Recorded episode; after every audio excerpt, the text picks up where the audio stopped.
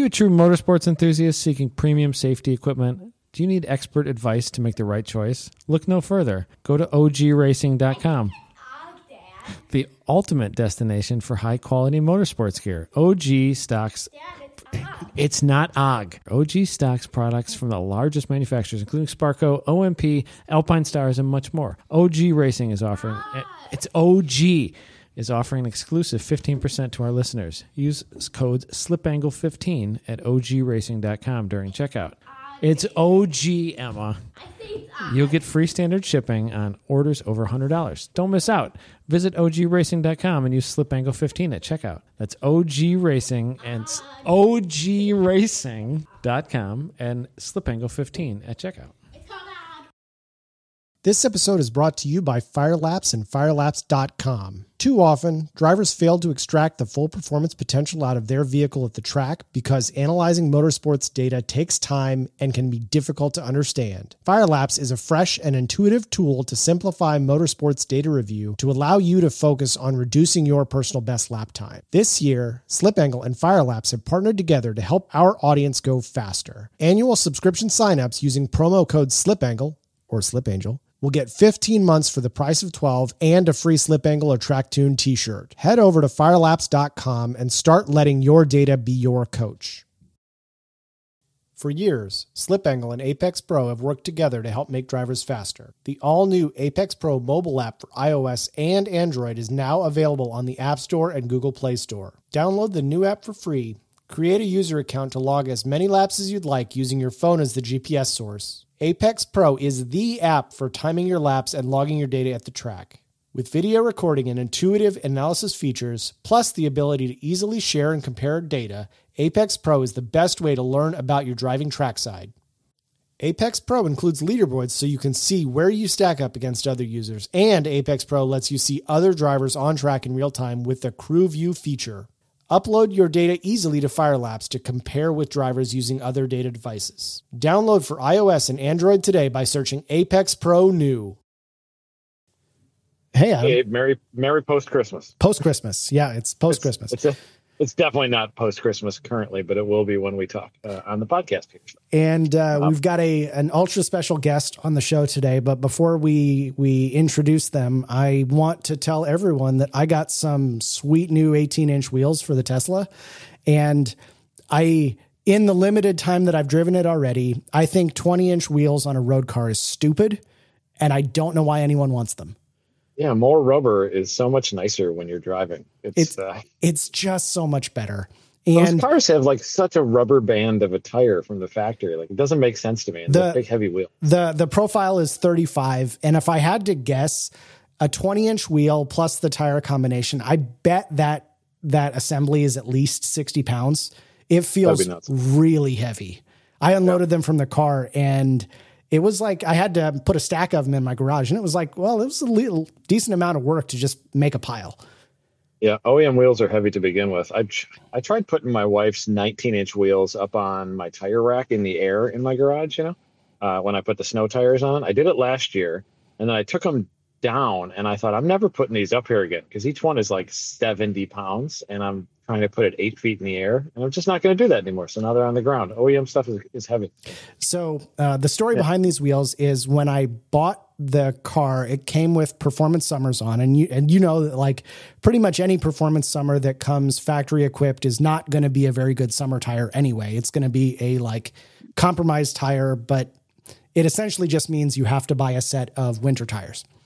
And so yeah. when I got, Which the is silly. when I got the car, I placed an order with Jackie for a set of Titan Seven wheels, like right away. This was in June, and they were just like back ordered and back ordered. And then, okay, they finally shipped from the factory. They're on a boat. They're going to be here a while. And then Jackie texts me in November and he's like, they only sent three. And I was like, well, I need more than three. That's not going to work. Good. It's a good thing you only got three wheels, you know? Um, but the funny thing is I, I, I hate to like, pull out the GridLife card, I guess. But we went to P R I, uh, which is the kind of the largest racing trade show here in the United States.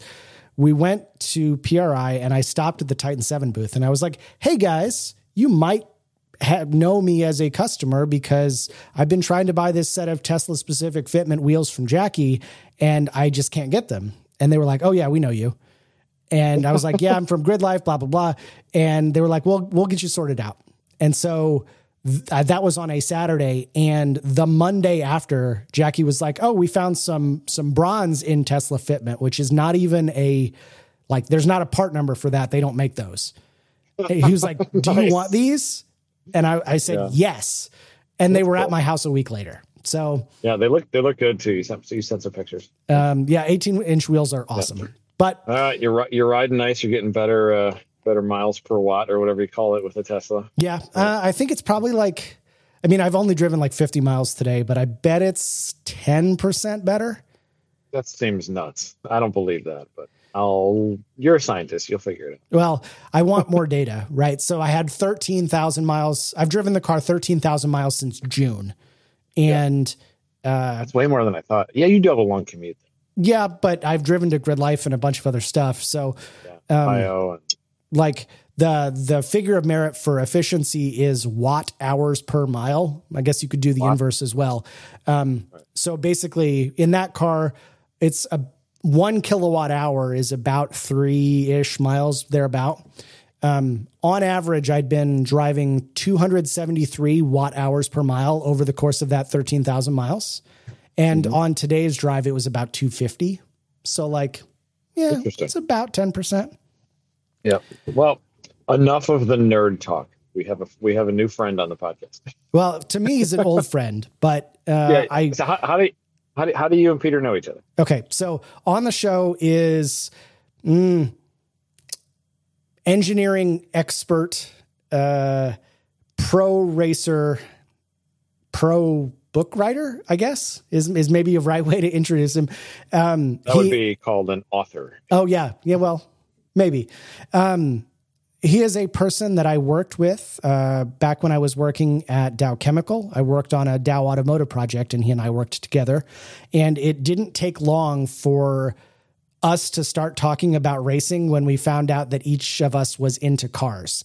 And at that time, I think I was driving as a GridLife competitor and, and was kind of transitioning into being more on the race official and administrative side. And so um, at that time, I believe Peter was leaving uh, Dow Automotive and I was leaving um, my research department at Dow Chemical. And so we'd, we'd since kind of parted ways and didn't um, work together. But he wrote a book and he's on the show and I'm super, super excited. So Peter, welcome.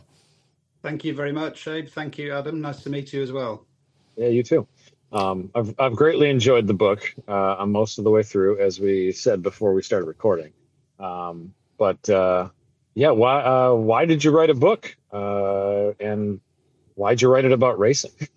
Yeah, I mean, first of all, uh, I guess if I was ever going to write a book, it would be about racing. Um, I probably don't know enough about anything else uh, to write a book or fill a book.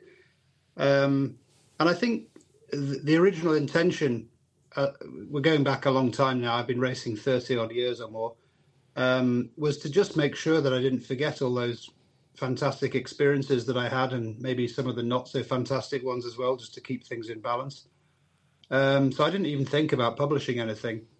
Um, and then I, I spoke to a few guys in the, in the, in the sport and talked about some of those experiences and various, uh, you know, beers were drunk and people convinced me that actually this story was too interesting to just keep as a private diary, but it should really be more useful uh, to, to other folk who are interested in the sport, whether they're, you know, aspiring drivers or, or whether they're spectators, enthusiasts. You know, there's a, there's a lot that I learned. And I think if I had known what I know now um, before I started, I would have done things quite differently.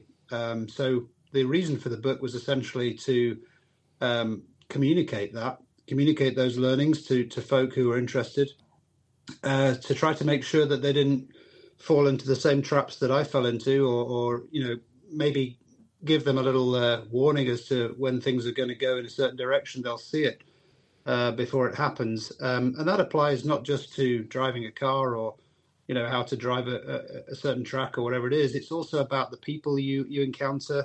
Uh, some of the things that happened to me are, you know, really quite unbelievable. I think if they happened in the real world, people would probably be in prison. Um, and then also something about the sport itself. That was the other motivation, which grew out of, again, some of those conversations where there's a growing dissatisfaction with certain categories in the sport. Um, you know, when I when I hear people are falling asleep watching Formula One races, something's fundamentally wrong with the show. Uh, and it doesn't matter how many fireworks you let off or how many celebrities you have on the grid. Yeah. Um, I, if the I could not agree more with that. Exactly.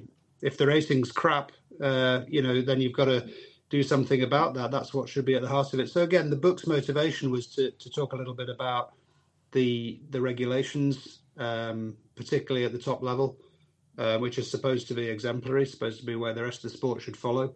And also the tracks, because I think some of the track designs are also at fault for the boring races that we've witnessed. Um, and there's a lot in the book about what I've seen that makes good racing that I really wanted to share. So long answer to a short question, but um, I felt like it was the right time um, to do. I wouldn't want to do it when I'm retired and irrelevant. I'm still racing. So I feel like um, I wanted to, to, to capture that, um, all those things I mentioned right now. Well, that's...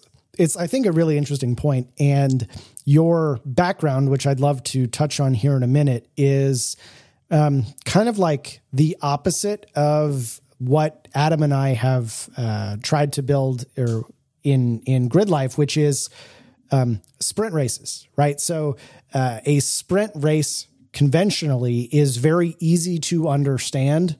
And in our case, it is especially easy because there's only one class of vehicle on track at a time.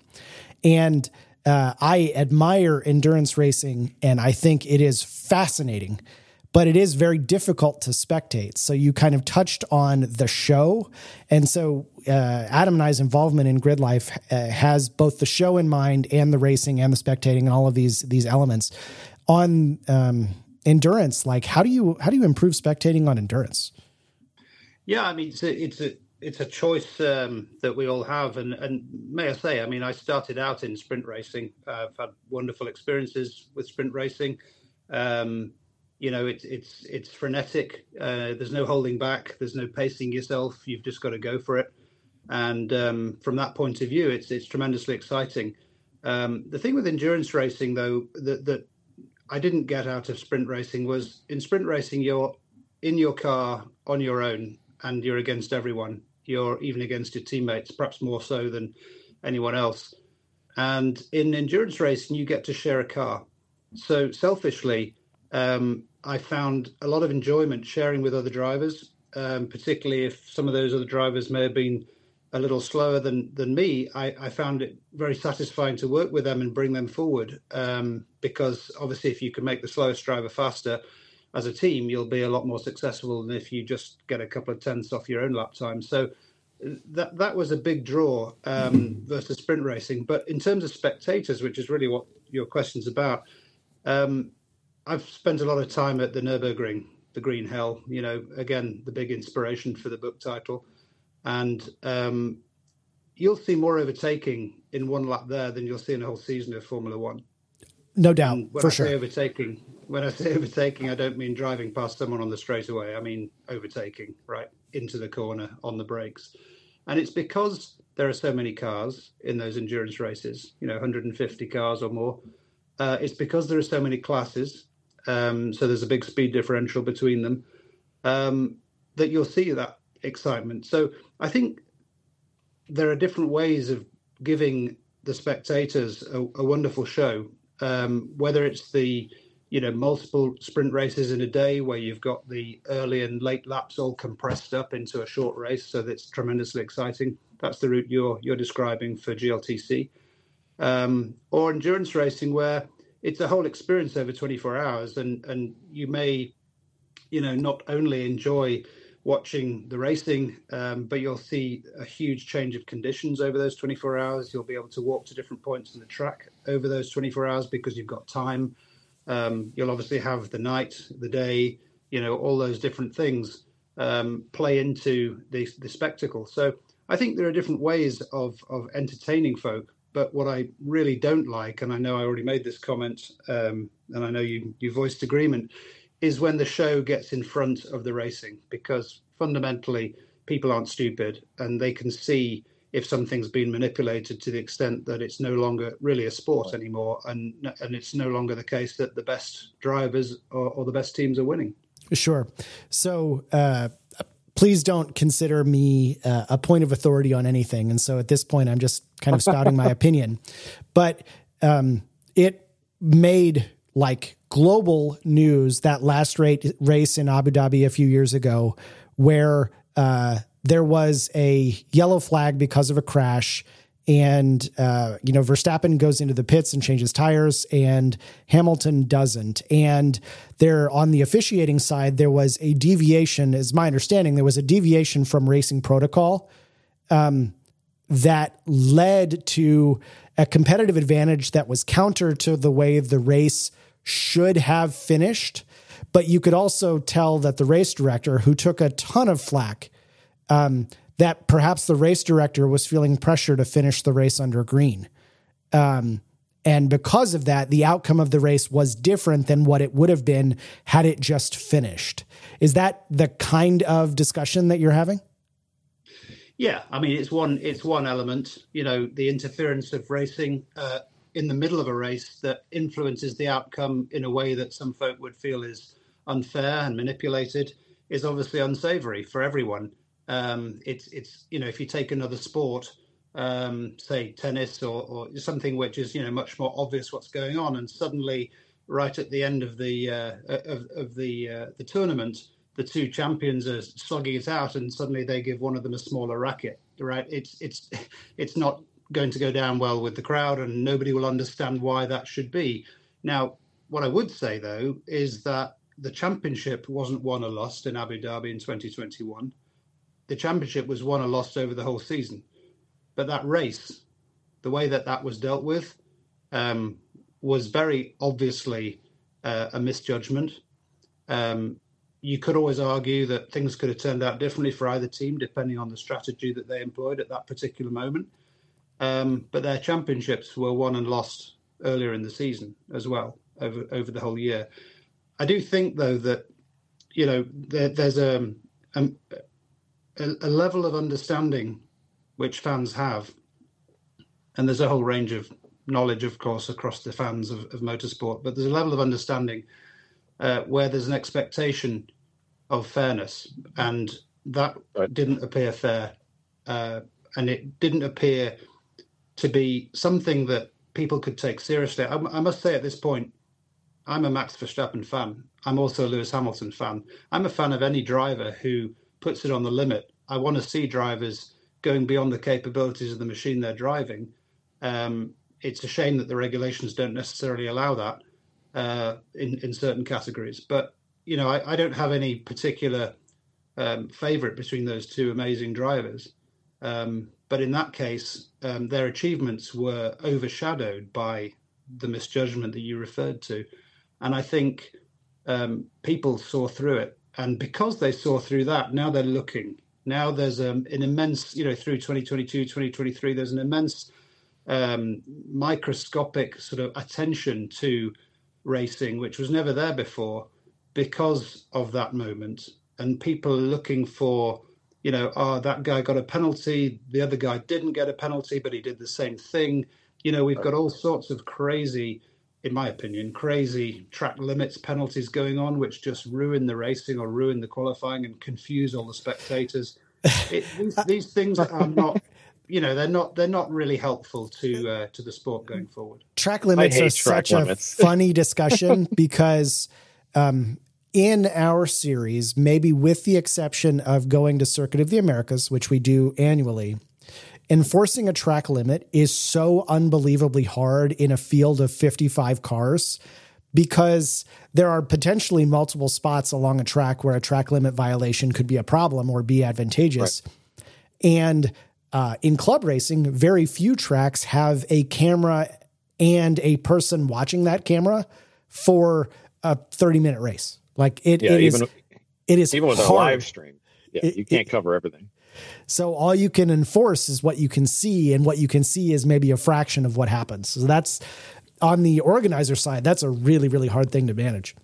Yeah, I think at, at Circuit of the Americas last year, I think we had seventy-eight track limit violations in one race. And then we were like, you know what? I think this might be uh, a hard track for track limits. Yeah. Well, I mean, th- there's a couple of opinions I can share here, and, and, and I know there's a chapter on this in the book. Um, you know, I, I to a certain degree, I, I blame the tracks. Um, I mean, you just gave one example there of, of a track that's difficult to police.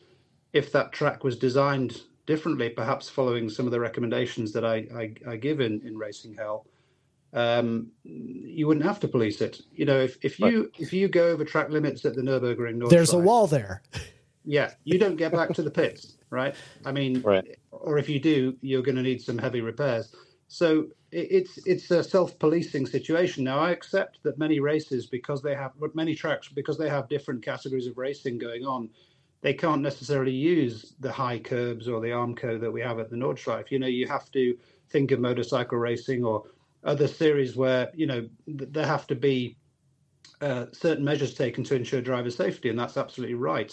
Um, but, you know, we're, we're a smart race of, of human beings, and we can come up with solutions. Uh, what's wrong with having curbs that are smart curbs? You can adjust them, right, um, depending on the category that's racing there. What's wrong with using, Abram, to go back to uh, some of our Dow chemical history, what's wrong with using low-friction surfaces on the wrong side of the curb? Um, sure. You know, uh, what, what do we pray for when we're, when we're watching Formula One? We pray for a wet race, because it'll be exciting. Why is it exciting? It's because the grip levels are lower. So I'm blaming a lot of things here, which um, I touch upon, you know, just briefly today, but go into more detail uh, when I was writing. And I think you've got to look at this whole bigger picture of why it's got to where it's got to. And it's got to where it's got to because there's this obsession with increasing speed all the time. Every year, lap records must be broken. And people have forgotten that it isn't about speed. It was in the early days of automotive, right? Everybody wanted to say they had the quickest car. But it's about the racing. It's about the quality of racing. And you don't need to go quicker to make the quality of racing better. What you need is a car that's increasingly difficult to drive on the limit. That's going to sort out who the best drivers are. And if track limits are an issue, you can look at track design features, as I mentioned. But I think, what's wrong with letting people go a little bit over track limits if that's the quickest way? And as long as everybody's doing it, right. I don't think there's really a problem. Well, I, I'm going to speak to, to COTA because it's the F one track here in the States that uh, I would say Adam and I know the best. Um, but if, if the intent of all of this runoff is to achieve uh, a safer racing um, and, and potentially mitigate issues, there is probably no worse corner that we host a race on than turn one at COTA, which the track is fantastically wide at the start finish line. And it pinches so unbelievably tight at the apex of turn one that you can't help but have contact with other vehicles. And so like it feels intentional in its bad design. And so having that runoff there is a consequence of like, you could just make that corner better, and then you would eliminate the need for one hundred feet of runoff. Yeah, it's a diabolical yeah. corner. Like, you almost imagine Tilke just, like, chuckling to himself, thinking, man, we're going to crash a lot of shit here. yeah, yeah, maybe. Yeah. I, I, I can't speak for uh, his motivations, but, you know, I'm a huge fan of geography changes over a racetrack surface. I, I really do uh, like compressions and crests and things that, you know, make make life a little difficult for the drivers. It sorts out the good from the bad or the good from the average. And I think what's interesting about turn one at COTA, and I've I've raced there, I've done a, a twenty-four hour there, and um, it's an appealing corner as you approach, because if you do want to take a dive up the inside, you're actually lengthening your braking distance by going diagonally up that hill into the apex. Um, so you can take a nice late dive, and the guy who's taken the traditional line, you know, straight up before turning in over the crown of the corner is then, you know, finds you up the inside. So it, there are some positives to that. But I think the one at COTA that used to um, frustrate me in terms of track limits was the second but last corner, that left-hander with the with the big runoff on the right, um, where it, it, even Formula One racing there, you know, would, would really struggle to to stay on track. But I'm not talking about massive track limit abuse. I'm not talking about cars that go three or four car widths wide just to, to you know, make the corner uh, quicker. I'm talking about this painful situation where you'll have the crowd cheering and everybody's, you know, super stoked by by qualifying session, and then they find the guy's on pole and they're all excited, and then about an hour later they find out actually he's not, because there were forty track limits violations in that session, and it all gets torn up and and, and a new grid is is formed. That doesn't help the show at all, and I think to do that when you've gone an inch or two inches over the line is just crazy. There needs to be a better way where, as you move further and further off the racing surface, there is less and less grip. However that's done can be done with, as I said, you know, rough surfaces, low friction surfaces, even wet surfaces. That can all be done. Um, it's really not beyond the wit of man to sort that out. But to mess up people's show for a one or two inch violation on a slow motion camera, for me, um, gets well away from what racing should be all about for the spectator. Agreed. Um, so you have, I, I know that you touch on it in the book, and I recommend that anyone listening to the show read this book because it's excellent. And if you are a fan of racing, you will enjoy it. Can you talk a little bit about your path? Because, um, the the people that we are surrounded by in in our world of motorsports are all hobbyist racers. Um, very, I don't think anyone does this with the intention to become a racing professional. Um, our club racing and our touring car racing tends to just be people who enjoy racing. And so um, even on like the the development ladder, how you become a W E C driver for, you know, a, a pro team is, is like a very strange thing to think about. I, I want to know how you went from club racing, which I completely understand. What was the jump into uh higher level or pro level motorsport? Because unless I completely misunderstood your, um, life situation, I would not consider you a gentleman driver. So how did you find consistently, how did you find seats?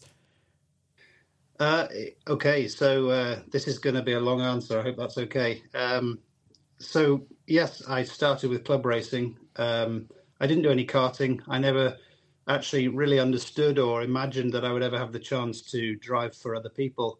Um, so club racing was something that I did. Um, it was a, a very nice way to spend a lot of time with my dad, who used to race a little bit in the fifties, um, club racing.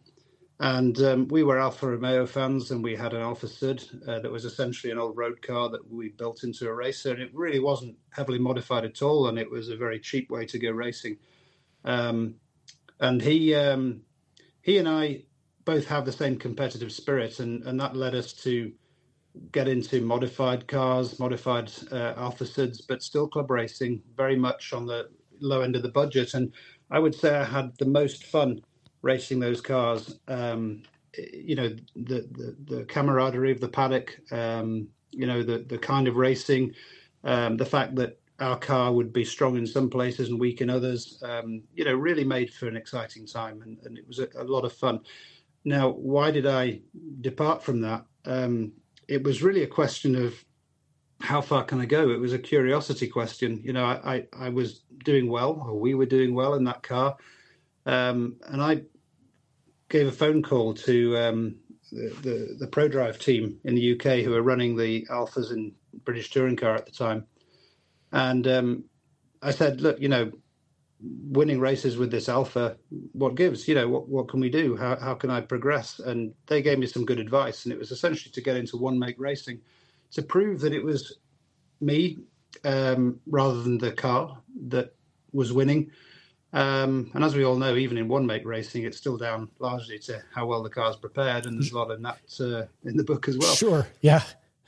But that that was my path at the beginning, a- away from club racing. And and the sad the sad part about this is that in hindsight, it was probably the least enjoyable period of my racing career. From doing Fiestas, you know, I was going from a, a car in the Alfa, the last Alfa I raced, one hundred eighty horsepower, weighed about seven hundred kilos, and was just a absolute uh, gem to drive, to a ninety horsepower Ford Fiesta, um, which was, let's say, not so much fun to drive. And if you made any kind of mistake, you you were, you know, going to lose the slipstream. You'd be well off the back of the field. So, you know, saw success there, managed to progress to Vectras, Vauxhall Vectras, which was like a junior touring car category. More power, more speed, more cost. Um, but I had sponsorship at that point because I, you know, won a, a, a you know a few in, in Fiestas, and I was able to generate some interest.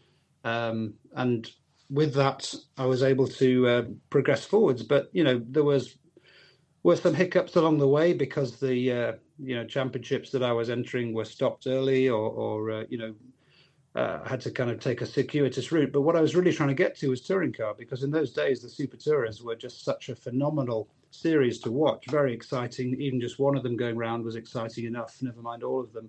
And I wanted to get there, and um, I did. And like I said, it was kind of a culmination of, of the, the most um, frustrating part of my, my racing career um, for so many reasons. And the book goes into this in really far more detail than I, I was expecting. But I figured if I'm going to share why it was frustrating and why, you know, it would have been perhaps a lot more fun to have stayed in club racing, I had to get into that detail. Um, and the detail is about the people and the things that happened and the things that got in the way of success that really shouldn't have. Um, and there was a point at the end of that phase of my my driving career where I was absolutely ready to give it up, um, absolutely. And then a friend of mine got in touch and we did a small club race together.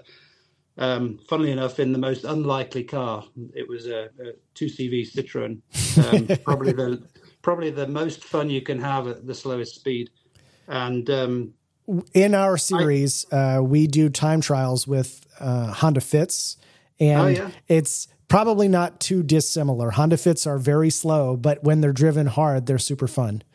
Yeah, I mean, I, I couldn't understand the handling of the two C V, I can tell you. I mean, it it. it It didn't seem to do what it was supposed to do, but somehow it got around the corners and there was a lot of body lean, and, you know, we were using every single one of those very little number of horsepower. But uh, in the end, it just reignited my interest um, and a few conversations here and there.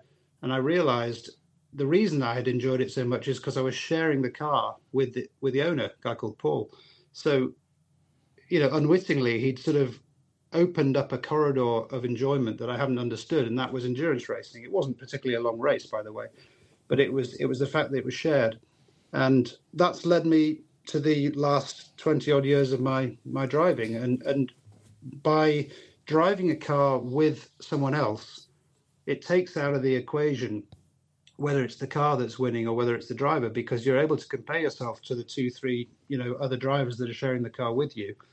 Um, on a particular track. And and to answer your one of your questions in there, you know, how how did I manage to to to get to the point where, you know, folks were bringing uh, opportunities to me? Um, and it was really the fact that I could show that in the same car I could be very competitive, um, and also to work with the team in a way that allowed the whole team to become more competitive. I mean, it's no good being the quickest guy if your car's still not winning. Well, so no, it's that combination. Well, I'd like to to interject with maybe a follow-up question then. I don't expect that the the economics or race of racing are very different in the United States versus in the U K. Um, what what I see, and probably Adam would agree, being fast today is not sufficient to sustain a racing career, because there are many people who are fast. And yeah. so uh, when you, you made a point, which was interesting, which was talking about the other stuff that you can bring to the series that maybe isn't just dollars, because of course, if you can buy a seat, you'll get a seat. But uh, in your case, if you're not directly paying for those opportunities, how would you describe the things that you bring to the team that make the team want you to be part? Yeah, I mean, I'm going to answer that first by by saying, and you know, there's no point in, in pretending otherwise, that one of the most important things is to be able to attract sponsors to the team, whether they're personal sponsors or whether they're team sponsors, that you as a driver, being a part of that team, a very important part of that team, can, um, you know, can not only um, maintain that relationship, but actually build it and, and uh, bring things um, that maybe those sponsors weren't expecting. So, you know, Abe, you mentioned you and I have worked in the corporate world together.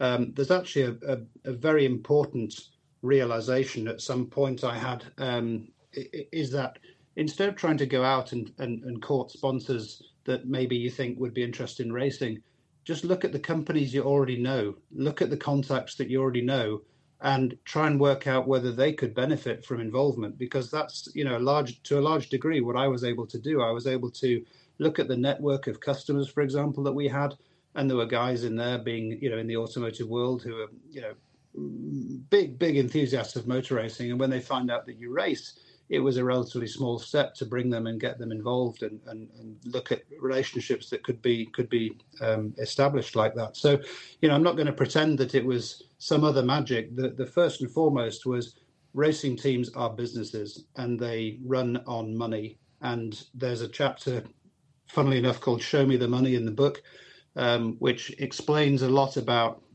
how how to how to make sure that the relationships you build with sponsors are meaningful, what kind of things you can do to go well beyond the, the sort of traditional, hey, can I put a sticker on my car? Look, we've got T V coverage. You know, that that's that's just the very, very start. There's so much more to the relationship um, and how you can help them off track as well. So that's that's important. But in terms of the team wanting you there, I mean, success goes without saying. You know, you should be able to win if the car's competitive or do very well. Um, you shouldn't be crashing the car, of course. Uh, and if you do, and it's your fault, you need to be honest and own up to it and not try and blame someone else or or, or try and claim uh, innocence. So it's about trust.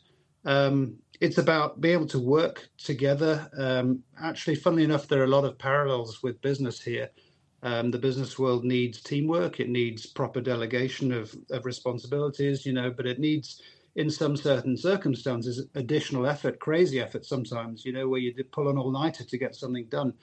Um, as a driver, it helps a lot if you stick around, if you help, if, you know, you may not know how to uh, fix the particular technical issue that uh, the guys are working on, but, you know, you're there with them late at night and trying to work on the problem, whether it's a data related issue, whether it's a mechanical repair issue, whatever, you, you try to be willing and not act like one of those guys who, um, you know, just turns up for the race and then disappears again. So I think yeah. there's, there's there's a lot to the relationship, and there's there's something about that in the book uh, around what I call people power. You know, if the if the folks aren't behind you in the team for whatever reason, um, you're just making it even harder for yourself to be successful, and you're most likely not going to have the opportunities that you uh, you you may feel you deserve. It's really interesting, Adam. What do you yeah. think? Being, I think being a people person uh, can definitely help with.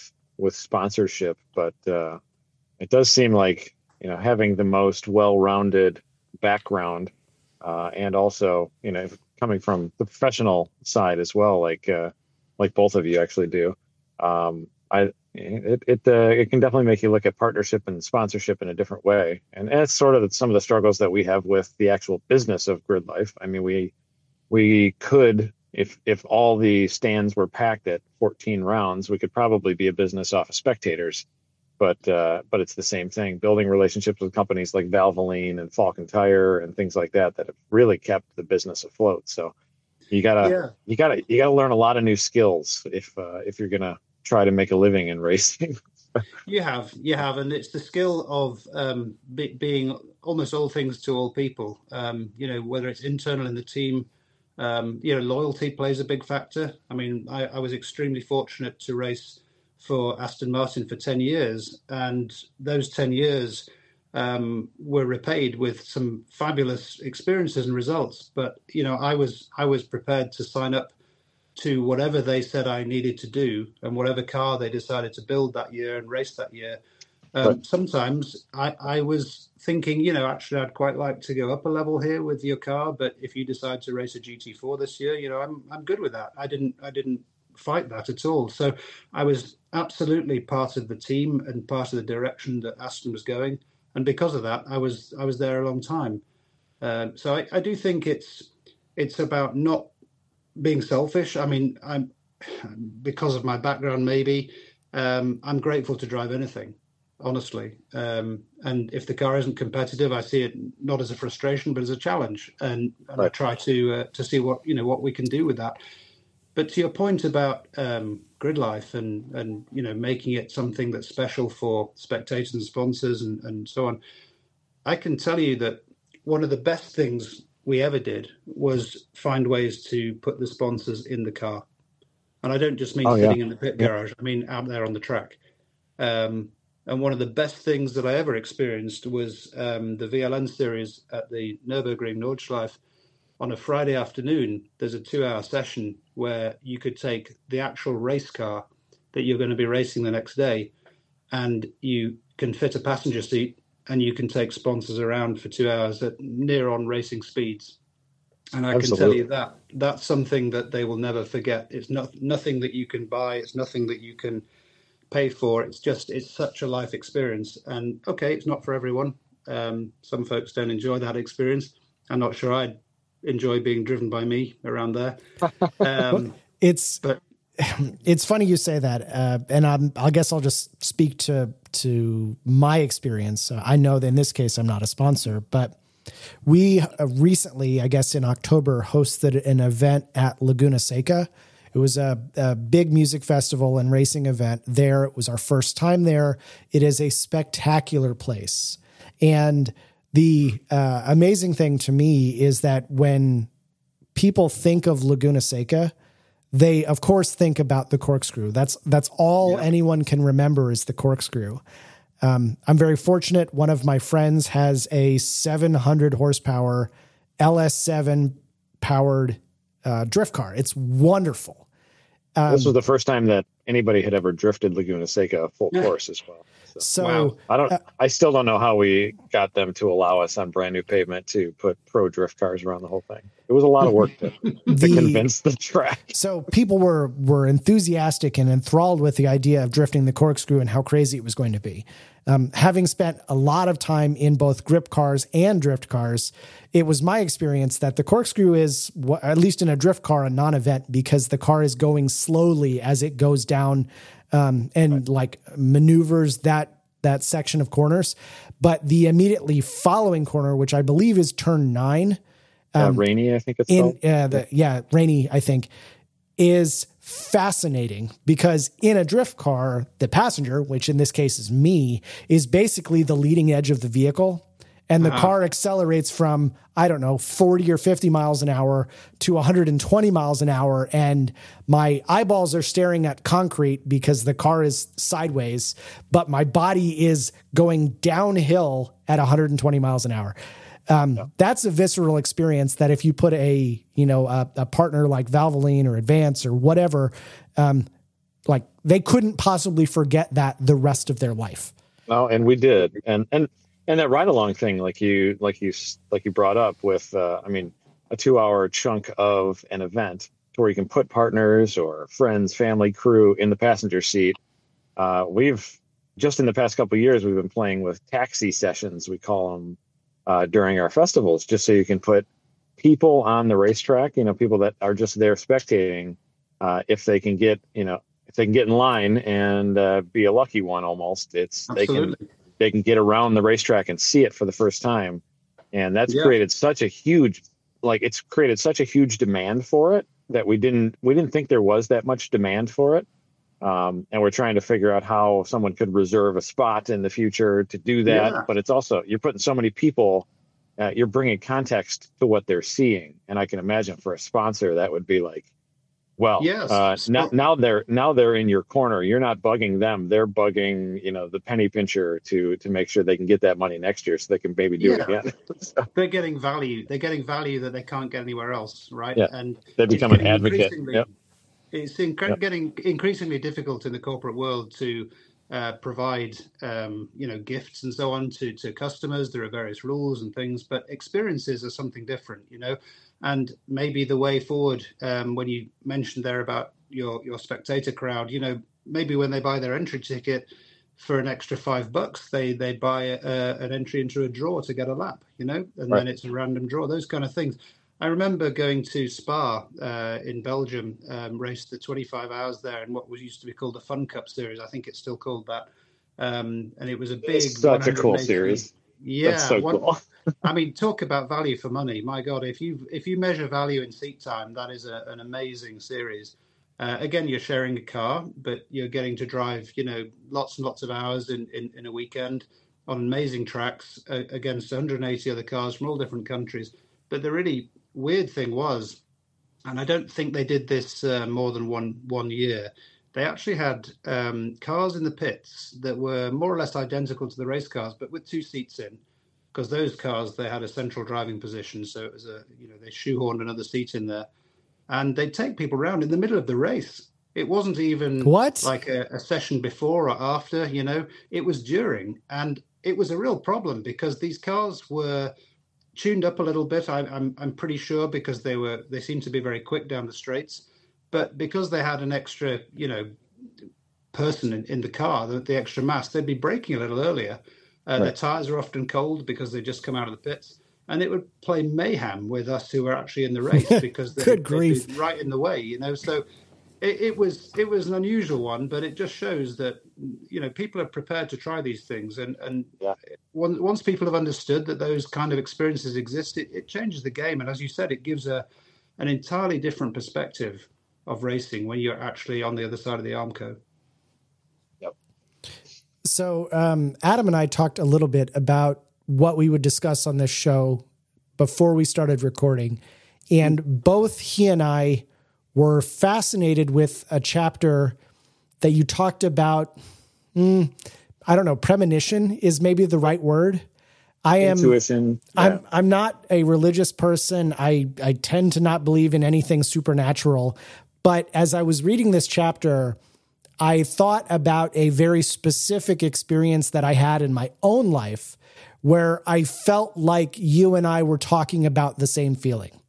So, when I lived in Chicago, I rode my motorcycle a lot, and uh, I tended to ride late into the fall, almost winter, when things got cold, and I tended to start riding while things would still be frozen in the morning in the spring. Mm-hmm. Um, and I had a very, very vivid dream. I remember it today, and I can tell you exactly where I was in the city of Chicago, that I had in this dream a substantial motorcycle accident. And I can tell you exactly what the conditions were, and I can tell you what preceded it. And I woke up from that dream and I said, I'm done. And uh, I sold my motorcycle basically immediately following that. And it was because I had this sort of weird moment that maybe it was, maybe it was a risk that I was just taking and, and perhaps not thinking deeply about.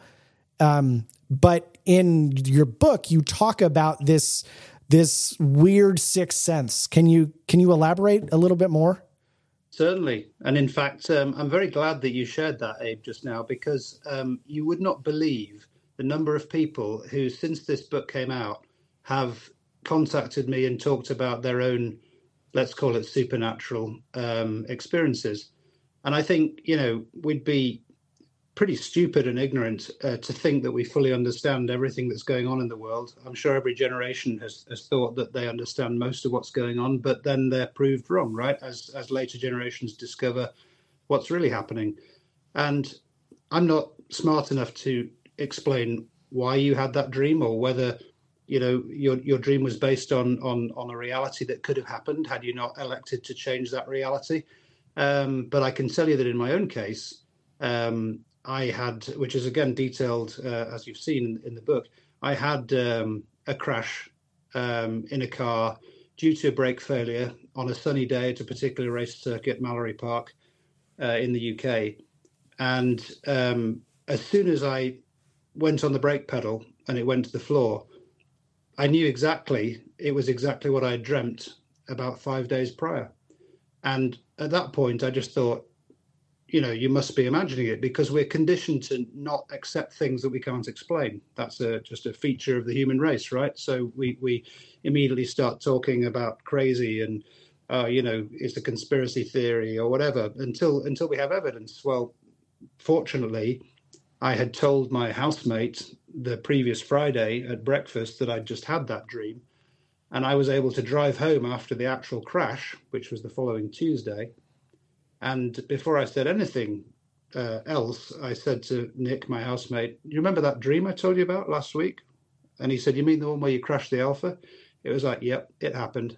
And I did tell you, and there's no disputing the fact that not only did I see everything from the driver's perspective, but the uh, the detail is extraordinary. For example, as I hit the brake, I'm approaching a hairpin. There's no runoff. There's no, no track limit issue there. Um, and um, as I hit the brake and it went to the floor, I, I looked down to find the handbrake to try and yank it and turn the car.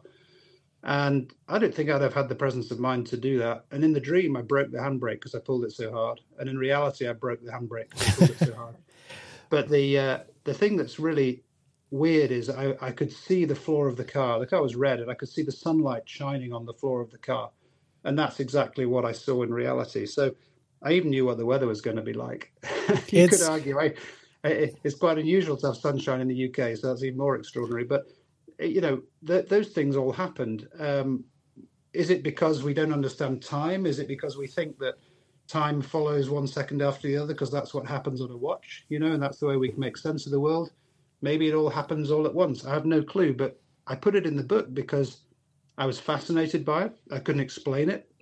Um, and I'd love for more folks to come forward and talk about their own experiences, because I think by by sharing them, Um, we, we stand a chance of trying to uh, explain them. Well, so the, the curious thing about this incident, and perhaps uh, likening it to my own experience, was, um, was it, if you weren't into racing cars, it would be very odd to have a dream about racing cars and having a brake failure, right? Like if you, if you hadn't raced a car in your life, this dream wouldn't make any sense.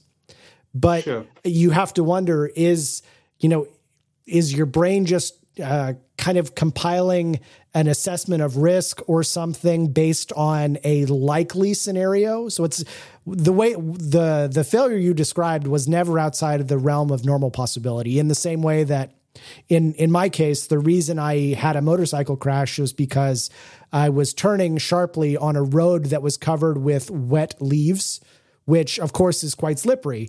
And mm-hmm. Uh, so was the dream really just a, uh, a second guess of the, the thing that I was doing that was maybe larger risk than I was uh, giving it credit? Or, right. you know, is, is it something well beyond that? Adam, I think you have your own story here. Yeah, I, uh, we both brought this up when we were like, what do you want to talk about? And I think Abe brought it up like the, the premonition, or I forget exactly how you talked about it in the, in the book. And I think you also had a, you had an anecdote about, Uh, not driving, you know, ten tenths uh, on tracks that might be mixed conditions, and how some people did that. And you finished a race because, you know, you were, you know, cautious in a certain area. But I had almost an identical like situation to yours uh, with uh, at Mallory Park, where mm. I, this is like ten or fifteen years ago. We were just doing lapping days at the time. And I had a very fast car in a straight line. Uh, it was like a, you know, I don't know if you're into drag racing at all, but it was about a high ten second car in a straight line, but it also Ooh, turned wow. pretty well. So it was fast. And I was, I was instructing uh, at just a, at, at a lapping day. And I had had several dreams where I came over the crest and dropped into this one spot at Gingerman Raceway, kind of turn, turn five, six combo. We call it the toilet bowl. There's a bunch of different, uh, it's kind of, you know, it's, it's a little bit of blind going into six. And I had I had multiple dreams where I drove into the back of somebody because I wasn't looking far enough ahead, and I was going way faster than them. They were on a cool down lap in the middle of the track, and I drove into them. Um, hmm. And I I remember cresting turn four, and I'm like, I, I grabbed fourth gear or fifth gear. I forgot, I moved real fast, and I need to brake way earlier. And I remember cr- rounding turn four, dropping into turn five, and it popped into my head, uh, that dream, and so I broke about two hundred feet early and slowed way down. Uh, and I, I was probably only six, seven years into driving. And this was like, you know, I would drive four or five times a year and then five or six times a year. And uh, so not the most experienced, but I was probably one of the more experienced people at the event, but I broke way earlier. And this, and the situation that I had dreamt about happened, except for I didn't crash. Um, yeah. It was, it was the situation. It was the same yellow Integra that had been in my dreams. And I thought, I have to be losing my mind. But I've always kind of picked up on, on like the deja vu thing. Like I have that a lot, especially um, I, I work two full-time jobs. One of them is construction. One of them is GridLife. So it's about, a lot of them can meld, you know, and we also do the podcast. We've done this for eight, nine years, but I'll, I'll be on conference calls while I'm on ladders often. Hmm. And, and I trust my, I trust my gut so much more now, like making a move on a ladder, because I have all these like almost deja, like vivid deja vu. Like I'll spin around just, just in a certain way, fifteen feet in the air on a ladder, and I'll have a deja vu. And then you take a step uh, or a, a moment, a beat, and the thing that your body says don't do, if you did do that, you'd fall off a ladder. I don't have a great, you know, I don't know. It's, it's, I don't have a great yeah. example of it, but it happens a lot. And I like weekly, it happens fifty, eighty times a year. And I do think that there is some kind of weird connection with our subconscious, and maybe, you know, the, maybe time's not linear. Like you said, I don't know. I don't have any, yeah, like, like, I don't have any I, theories, but there is something there with people. And I thought it was fascinating that you brought it up. Yeah. I mean, you know, okay. Uh, some people might be be sort of laughing behind their hands because, you know, people get uncomfortable with this stuff, right? um I mean, it's not the only uncomfortable thing I talk about in the book, I can assure you. From my perspective, it, it was a pretty much bearing my soul in many cases. But I think the point is that if we are creatures of evolution, um we are the survivors, right? And the, the ones who who made it so far. And it doesn't take much of a stretch of the imagination to think that there are features in our makeup that allowed us to survive where others maybe didn't. And maybe some of those premonitions or uh, deja vu, sixth sense, whatever you want to call it, maybe those are a lot more advanced and capable than we would understand or recognize. And I think it's sometimes a question of just accepting that can actually make them perhaps even more effective. If you fight them, if you say, "Ah, oh, it's nonsense," you know, it's it's it's embarrassing to talk about, or people would think I'm a weirdo if I do bring it up. You know, you're probably blocking any any chance of that stuff happening. I will say this though: I've crashed a lot of cars in my time, and I didn't have a dream before every crash, so it doesn't work as a radar. um, it, it, you know, it, it worked. It worked that time. I did have one other premonition that had nothing to do with racing that that also uh, I mentioned in the book. Um, and other people have spoken to me about theirs, but it, it's more of a. I feel like it's like a radio that needs to be tuned to the right frequency, um, and if it is, then maybe you can pick up on some of these future signals. But um, you know, at all other times, um, whether it's conscious or unconscious, uh, you know, you, you you probably, or we probably miss a lot. Uh, but it's fascinating. I'm, I'm very happy that I put it in because, like I said, you guys have brought some stuff up today. Other people have spoken to me, and I think it's just a question of getting past the taboo of not talking about it. Yeah. Um, stand a chance of actually understanding how frequent it is, and maybe even, you know, somebody much smarter than me can uh, can explain how it works. Yeah, I don't think it's coincidence that so many of us have these similar stories. Sure, um, absolutely. Just but, just uh, wish I could predict the lottery numbers with it, you know, but it doesn't, I know. It doesn't seem to work. You wish you could uh, instantly have the right setup on the, on the car alignment specs. You wish you, you wish that all these premonitions came in more convenient ways.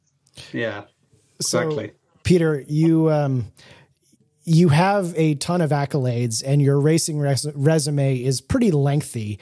Um, just for the audience, I, this might even be in the bio of, of the, the like front cover of the book. Um, you have, is it is it right that you have more twenty-four hour at Nürburgring, race, Nürburgring racing starts than anyone, or or something to the to that effect? Actually, uh, to, to be completely accurate, um, I'm the British driver with the most starts. There are seven Germans ahead of me, um, and some of those are still racing today. But my goal is to uh, continue until I'm not competitive anymore. Um, and I've done, this will be my twenty-second Nürburgring twenty-four hour start this year. That's um, so crazy. It's I didn't, didn't intend to do this, but honestly, it's an addiction. I have to be straight about that. And it fulfills my racing needs um, in a way that nothing else could. Yes, I've done some other racing al- along the way in the meantime, but my priority is the Nürburgring. And um, it's it's a racetrack that is is endlessly fascinating. Um, every single lap around that track is is is different, even within one stint. Uh, every year it changes, um, not just because of the work they do on the track, but, you know, just the fact that it's built in the way it is, um, you know, bumps that were of a certain severity before the winter, change after the winter sometimes, you know. Well, so, you right. you you talk, there's a chapter in the book where you talk about mm, people's fascination with, quote, the limit, and mm-hmm. uh, maybe summarizing part of what you discussed, but I, I would say also my feeling on the subject is this this whole idea of driving at the limit, especially at a place like the the Nürburgring, is is almost completely nonsense, right? I I can't imagine there is a driver that would do a lap at the Nürburgring and get out and say, no, that lap was perfect. That that couldn't have been faster. Like it's yeah. it's too long. You just can't. There's going to be a mistake somewhere. Yeah. Uh, conversely, I did just we did just do a show. I did it at P R I with Ross Bentley, who, who I I don't know if you're familiar with, but he's a he's kind of like the the super coach in the U S He's all over the world, and he did talk about how he was at he was leading a tour group at the Nürburgring, and somebody wanted him to set some data laps in. Forget what a Re, Renault Megane or yeah I, Megane I yeah yeah uh, and or Renault if you're in the U S A, um, and, and he he did two laps and he thought those are pretty good laps. I think I got most of it out of it. I think they were within four tenths of each other uh, in a slow car like that. Uh, so maybe people can creep up pretty close, but yeah, I don't think there is there's I don't think there's too many perfect laps, but uh, they definitely probably exist once in a while. Yeah, I mean, I think if you give a driver endless time in the car at whatever track, not just the Nürburgring, they'll always find ways to go quicker.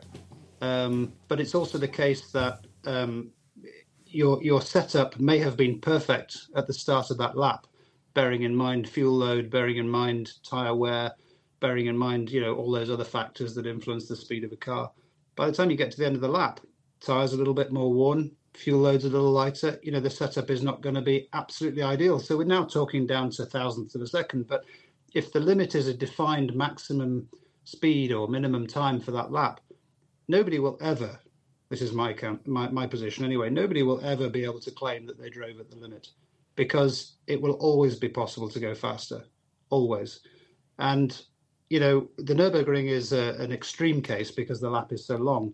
But what we tend to focus on there is stint time, you know, the time over eight or ten laps, not the time over one lap, because you have obviously a race to win, and it's it's what your overall stint time is that really matters. Um, some folks I've driven with have set up cars to be super quick over one lap, and it's bitten them in the race because after three or four laps, they can't keep the back end in line anymore, you know, because they've got just way too much tire wear at one end or the other. So I think the concept of the limit is one of those things that people like to imagine. You know, drivers who are protective of their careers like to say, yeah, I drove at the limit, or I was, uh, you know, absolutely um, on the limit there.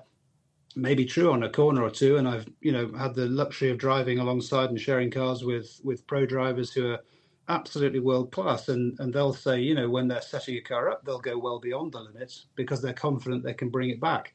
And that's the only way they can really find the limit. Sure. But in the race, in the race, are they driving on that limit?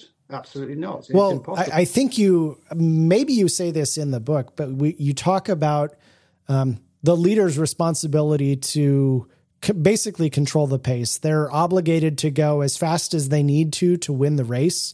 But if there's not someone from the back pushing them to go faster, there is no obligation to go faster. And so Uh, I think this is especially apparent in F one when you look at qualifying pace and you compare it to race pace. Now, I know mm. that the environments are different, but in some cases, the cars might be four to six seconds slower during the race than they are at qualifying pace. So discussion about the limit feels a little bit like disingenuous. Yeah, it's a great point. It's a great point. And it's one of the, again, I have to say, in my opinion, but it's one of the uh, the things that I think are, are, are damaging the sport. Um, you know, people who rock up at a racetrack to watch cars being raced want to see that those cars are being driven on the limit at all points, at all times. And the idea that a car would be driving off the limit to save fuel, off the limit to save tires, off the limit to harvest electricity, um, just... I think is is is an insult, actually, to people who have um, even a rudimentary understanding about what car racing should be. You know, th- the limit is something that is real. people don't drive on the limit all the time, as we've just said, but what you do want to see is people going over the limit in order to overtake, in order to really squeeze the maximum out. And, and you want the guy to come in at the end of the race, you know, his eyes on stalks or her eyes on stalks, um, you know, and, and really have got the most out of themselves that they could have done. And that's going to involve maybe some corners being over the limit, some corners being under the limit, but beating the other guys. That's the point. And I think it yeah. was, you know, the famous Juan Manuel Fangio who who said, you know, you don't need to win by a, a mile, you just need to win by enough. I'm misquoting him, but the, the concept is it's a race. And if you do have the luxury of being in the lead, sure, you know, you may be able to slow down a little bit, but the guys behind you ought to be uh, falling over themselves trying to keep control as they try and catch you. And that's what people want to see. Well, yeah, to, the shakes, the to, shakes are what we, we've called it. you want to you want to end with the shakes. To your point, Peter, um, I you probably maybe you watch NASCAR, but perhaps not. Mm, um, certainly, I've, I've I've witnessed a NASCAR race live, and it was an awesome, awesome spectacle. So, uh, just this year, NASCAR hosted a street race in Chicago, and I generally don't spectate NASCAR, but because of its ties to Chicago, and a few people from GridLife were tangentially involved in in the event. Um, I found myself watching this street race.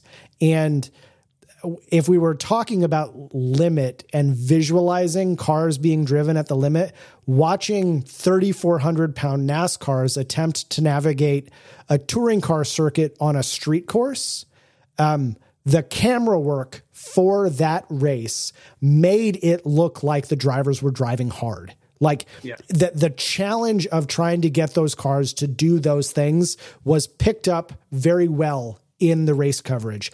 And that, that made it fun to watch. Absolutely.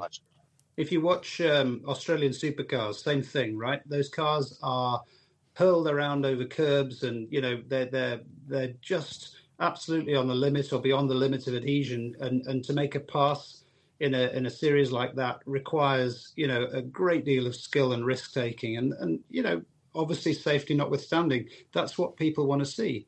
I think the reason that I've gravitated towards G T racing is because the cars are compromises. You know, you start with a base vehicle that's obviously designed for the road. It has its own aerodynamic and and uh, its own mechanical uh, sort of tendencies, um, and and you have to get the most out of that car. You have to minimize the weaknesses where you can with setup and driving style, uh, and, and exploit its strengths. And, and that's what makes that kind of racing so much fun, is that you're not in a, a car that has such a high level of grip or downforce that, that, you know, really nobody can see from the track side whether or not you're close to the limit. These things are just going around like a skate electric, you know, and what you really want is is more of the visual indicators that you were speaking of, that, that the car is, you know, almost out of control, maybe even out of control at certain points. That's that's where, you know, the excitement builds. Well, and I think one of,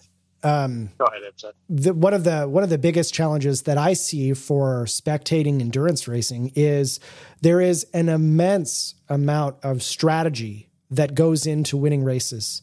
And you have dozens of people that are working in a spreadsheet and talking over different paths and deciding when to do what. And all of those things are uh, integral to a positive outcome in a race.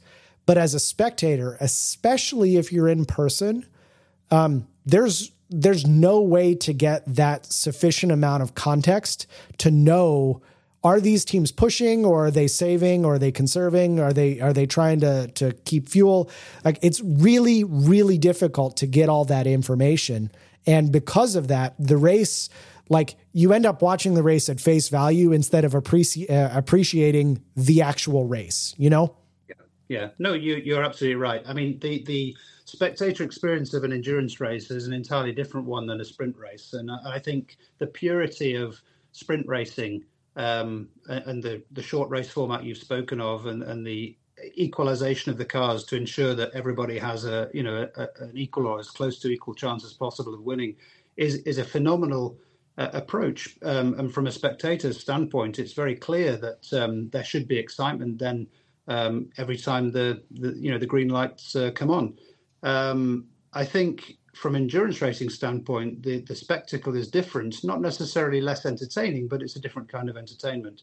We do try to involve folks as, as much as possible to to ensure they can see what's going on. So, you know, for example, if there are different classes of car, it's very clearly indicated so they understand um, if a car is being lapped versus honestly overtaken. Um, and, and there are you know, so many uh, um, opportunities to move around and see different uh, spots of the track within twenty-four hours or twelve hour race. There's lots of time um, to, to pick your spot. So you, you can find different places to watch and, and get a different perspective like that.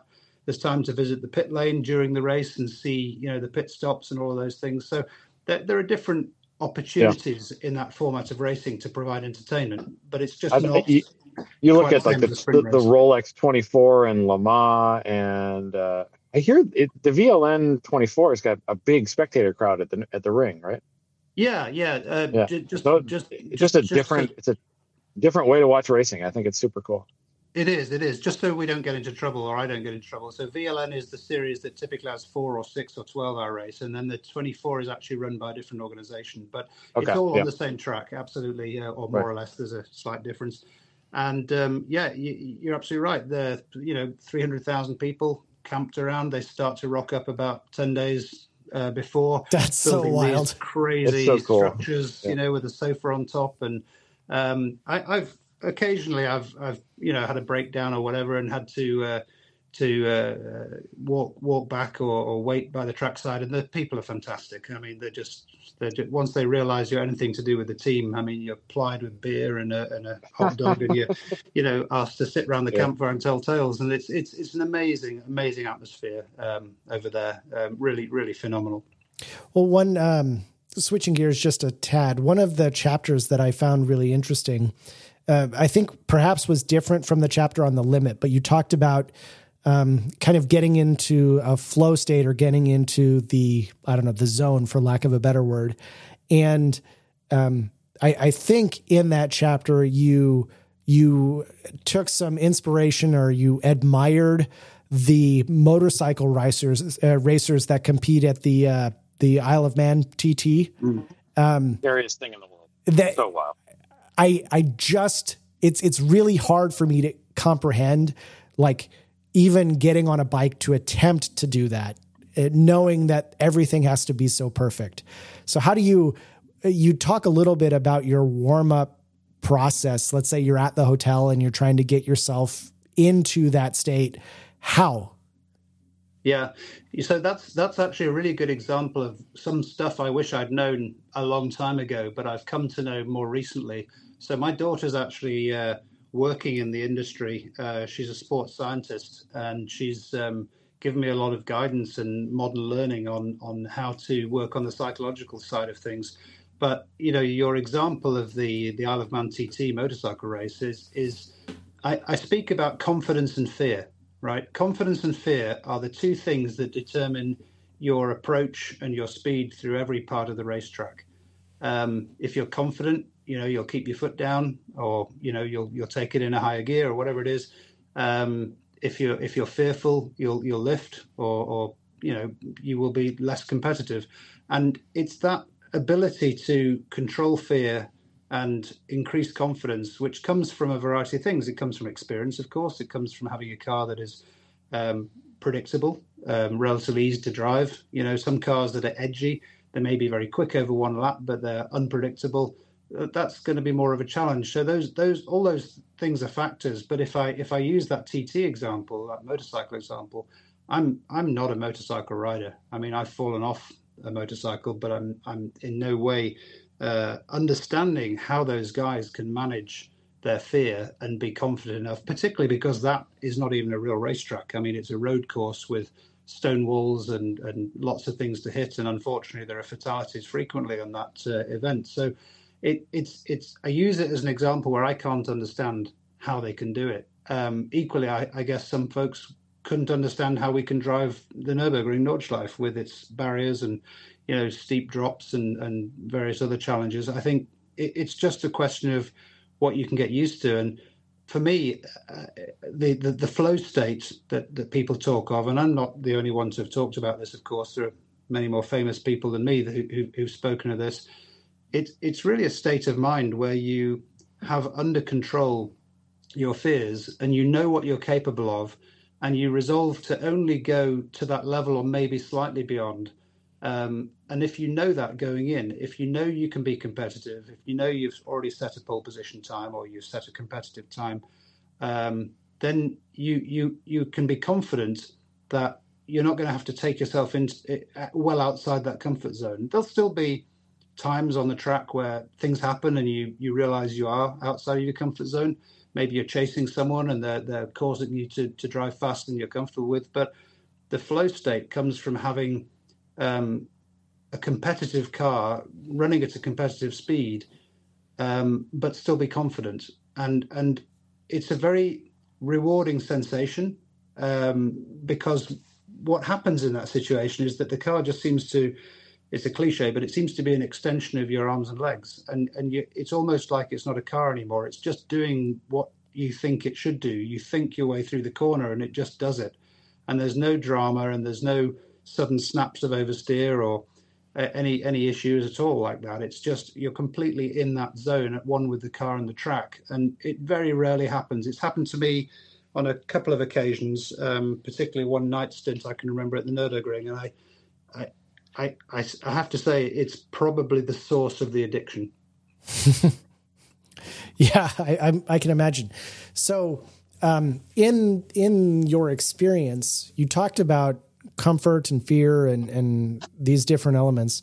Did you ever find yourself working on a setup that uh, maybe by conventional wisdom or straight numbers might have been less advantageous, but because it gave you a little bit more confidence, it would offset the the setup penalty just because you were more comfortable with the car? Yes, definitely. And endurance racing is um, all about that. Um, you know, there's an example in the book of um, two cars in a team, uh, identical uh, cars uh, on the face of it.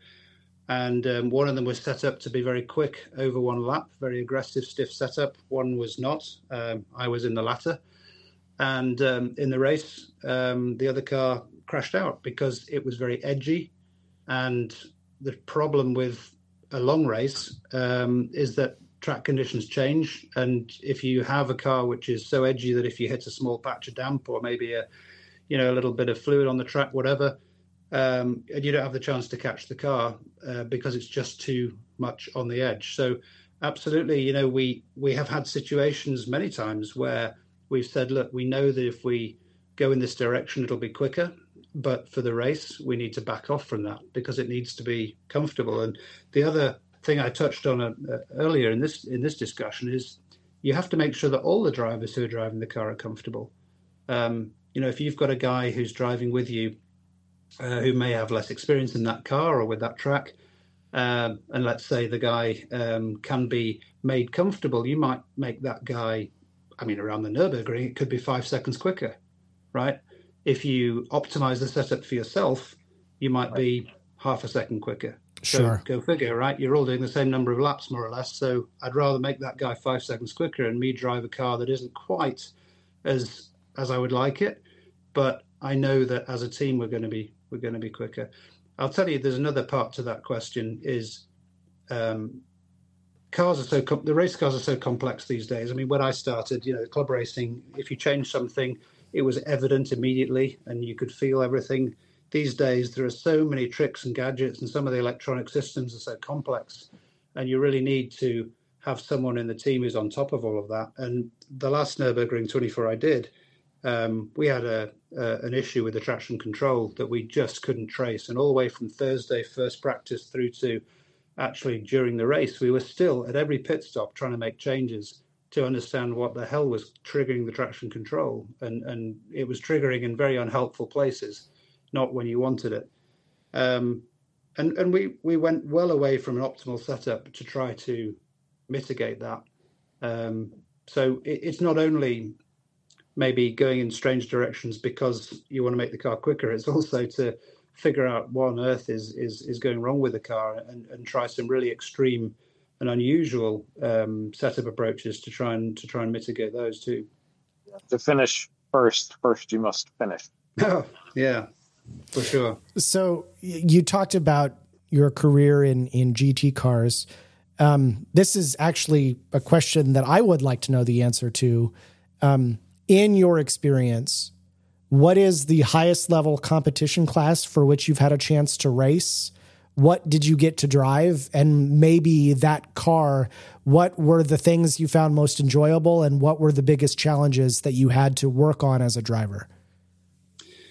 Wow. Um, I would, I would say, I would say actually, it maybe not the answer you'd expect, but um, the last two seasons I've raced um, in something called Cup Three, which is a one-make Porsche um, championship. There's Cup Two and Cup Three.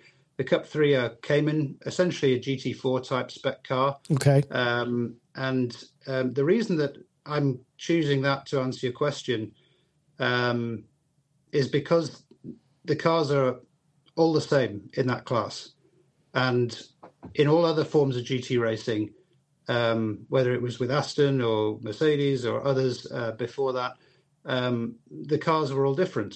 Um, and so you had a situation where if you won, it might have been the car, or at certain parts of the track, the car was quicker than others. In the Cup Three, you're essentially not advantaged other than by driving, style, and setup. So um, I found it challenging because you could never really open up an enormous gap over competition. Um, there, there was too much, uh, too many similarities, and there was relatively little you could do in terms of setup. Sure, I mean, you can play with ride height and suspension stiffness, spring rates, um, you know, bump rebound, all those things, um, all the geometry.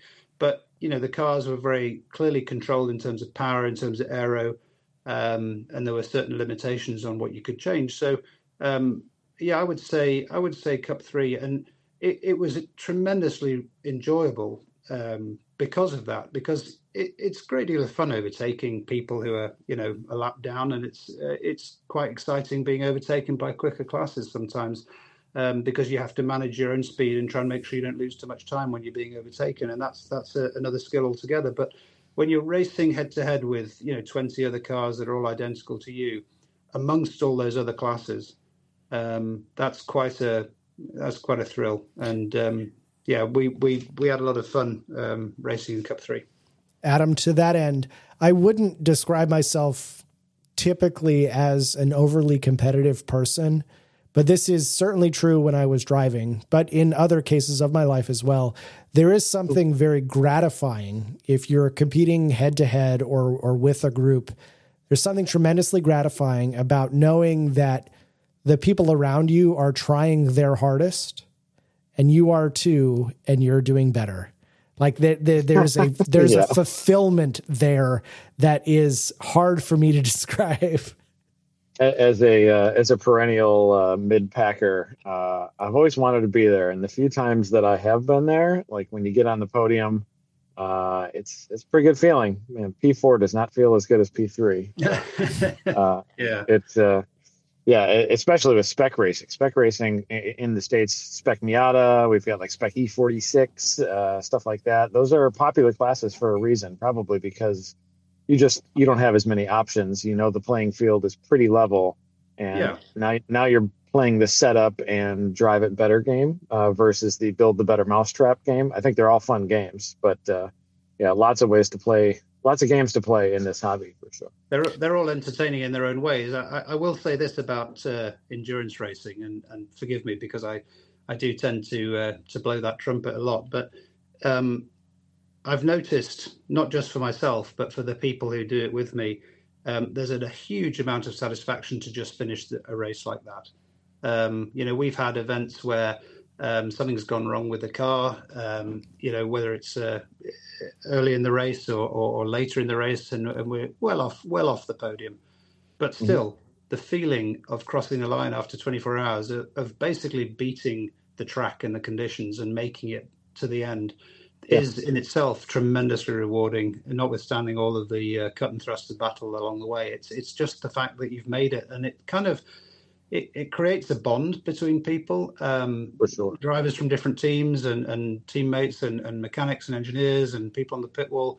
You know, the, the, you should see those guys, the toughest guys you might imagine, after a race like that, don't look so tough. yeah, the the uh, the limited amounts of amateur enduro that I've done here, which is probably fifteen, twenty races, uh, or fifteen races maybe. Um, at the end of the race, regardless of if you've won or if you've gotten top ten in your class, uh, it it's one of the best feelings to just walk over to track exit and and just clap for everybody that finished the race. Uh, Absolutely. It, Absolutely, it's a vibe. That's a vibe yeah. for sure. Definitely, and it's you know it's one of the reasons why after the these twenty-four hour races, people tend not to go home. They tend to want to hang around and talk because there's you know there's twenty-four hours of racing to discuss. You yeah, know, right. There's right. A lot of, a lot of beers to clink, and it's, uh, yeah, it's, it's the, a great, the war of attrition is real. Absolutely, absolutely. I can imagine it must be the must have been the same after a particularly fierce battle in medieval times. You know, uh, people would want to sort of talk about it all and and how they have these narrow escapes here and there. So yeah, it's. It, it it's entertaining for a different reason. You know, sprint racing brings certain thrills. Um, uh, it's very intense. You can't afford to. I remember my my first uh, foray into one make racing, which was, as I mentioned, Fiestas. That was sprint racing. You know, you've mm-hmm. only got ten laps, fifteen laps. You're only really racing for twenty, twenty-five minutes, and you had to be absolutely on it the whole time. Um, right. And and if you actually wanted to beat anybody, you had to be more than on it. You know, so it it, it was very intense. And in the early days, I used to get headaches afterwards, not during, thankfully, but afterwards in the process of sort of winding down after the race, I used to get these blinding headaches because I'd been using my concentration way beyond what I was originally trained to do. And thankfully that, that symptom, you know, went away over, over, over the years and I don't have that problem. But I, I distinctly remember um, the level of intensity was, was, you know, huge. For for, yeah. for for somebody who wasn't used to it. I've had the um, my second sprint race ever with the S C C A. I made myself like physically ill. I felt fine during the race, and took the checker flag, and uh, yeah, it was I was I was so gripped up and intense, and I had a headache, and I literally made myself uh, nauseous to the point of uh, vomiting. It was just it's so intense sometimes. And you're, I, you you're definitely. Amongst- You're amongst the best with that. I mean, James Hunt used to throw up before a race and various other people. Yeah. Yeah, it's, well, uh, I don't know if I was amongst the best, but the symptoms might have been the same. There you go. There you go. But I think what we're talking yeah. about is, is training. You know, there's a there's an element in, in the book around uh, fit to fit to race, I think the chapter is called. It's about, uh, yep. you know, not just physical fitness and, and mental fitness, but um, psychologically, you know, those, those things that you just described, um, you can train yourself. You can train yourself to be able to withstand that and get used to that. And it comes back to, um, you know, making sure that you understand what you're going to put yourself through and, and managing all of those various challenges so that you can uh, perform to your to your personal maximum. Yeah, and it's fascinating how adaptable uh, we as humans actually are to some of these situations too. So yeah, I agree with you.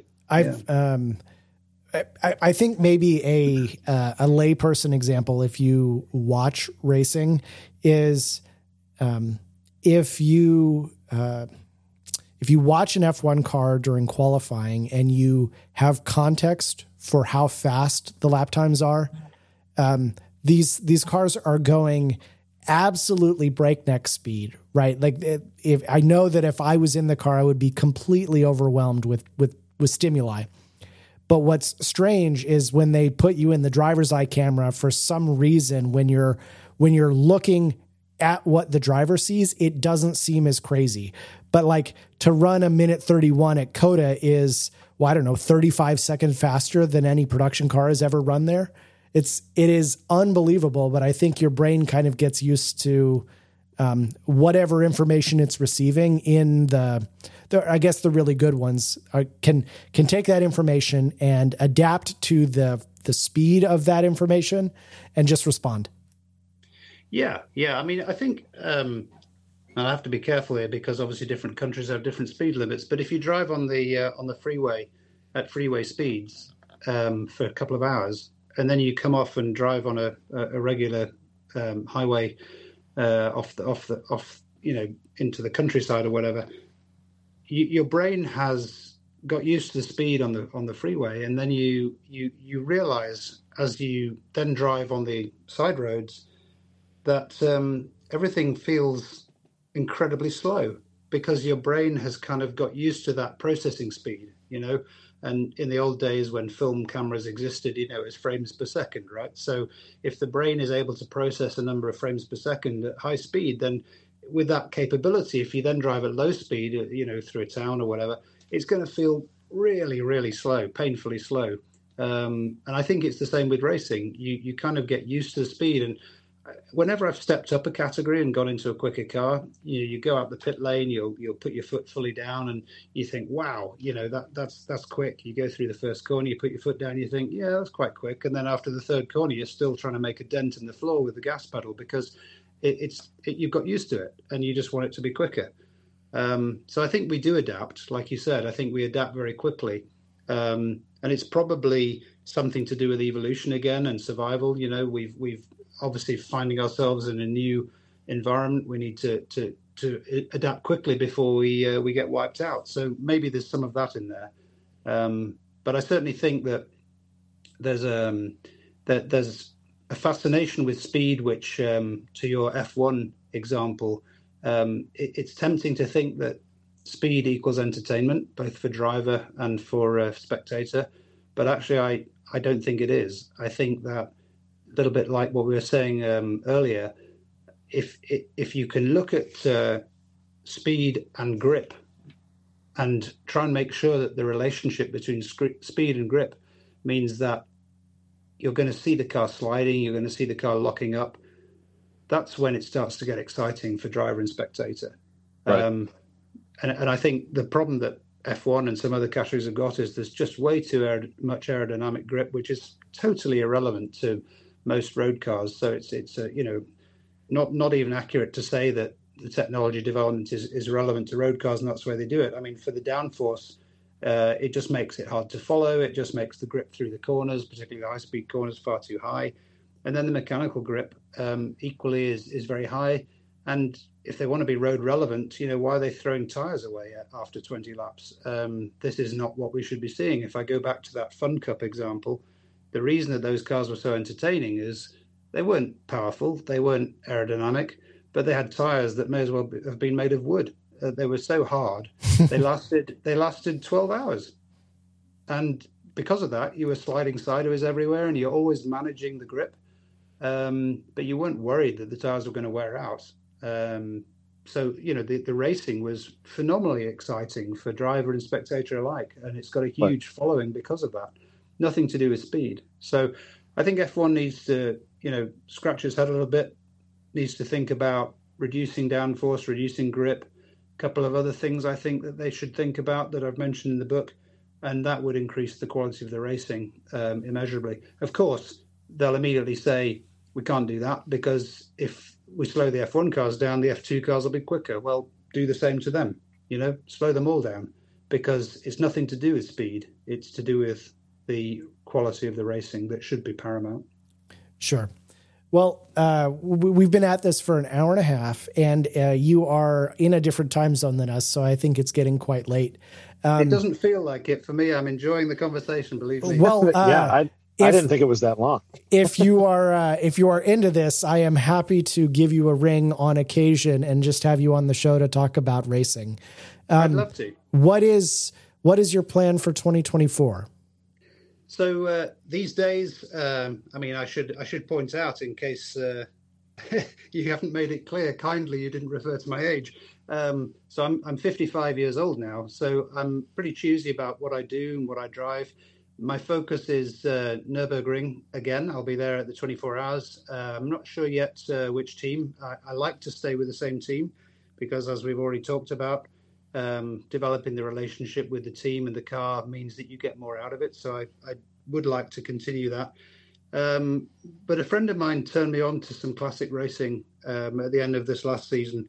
And um, I might well go a little bit in that direction. And the reason for that is because um, I'm, a, I'm a big fan of getting back to basics. I'm a big fan of uh, driver input being, you know, the, the greater part of, of the success. And those cars, you know, the tires, the the brakes, uh, the gearbox, all of those things have to be carefully managed, and, uh, and that's quite an attraction. So I think I may well um, move in that direction. And I've had a few experiences in classic cars over the years, particularly earlier in my career, um, which which I really enjoyed. Um, and in fact, I think, you know, that could be a direction I'd like to do more of. Um, so what forward. what era of classic? Because I uh, I've not been to the the Goodwood Festival of Speed, but something that I really have a fascination with are like pre-World War One cars, um, mm. because they're they're not really cars yet. The way that you operate them and the way that you do things is